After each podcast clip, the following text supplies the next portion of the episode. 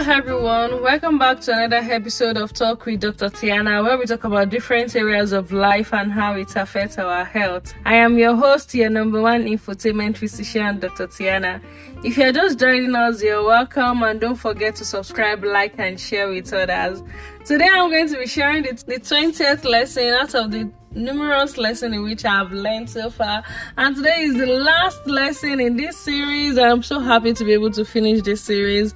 I'm happy and I'm so grateful to everyone that has followed me in this podcast, in this episode. I really appreciate every one of you for listening, sharing, and liking this podcast. I really appreciate every one of you. I have learned that family is important in the upbringing of an individual. It is a place where basic principles of life are learned. I've also learned that family is important.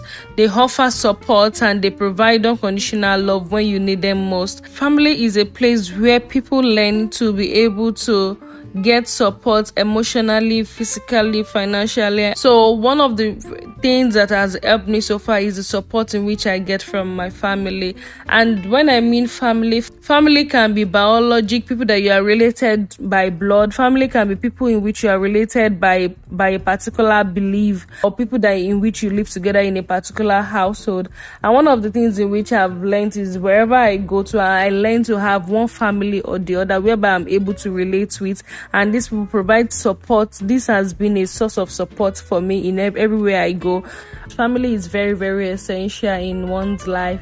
It's very, very crucial in one's development in life, physically, spiritually, mentally, and every area of life. You need support one way or the other in every aspect of your life. I hope this helps. So until our next episode, stay tuned.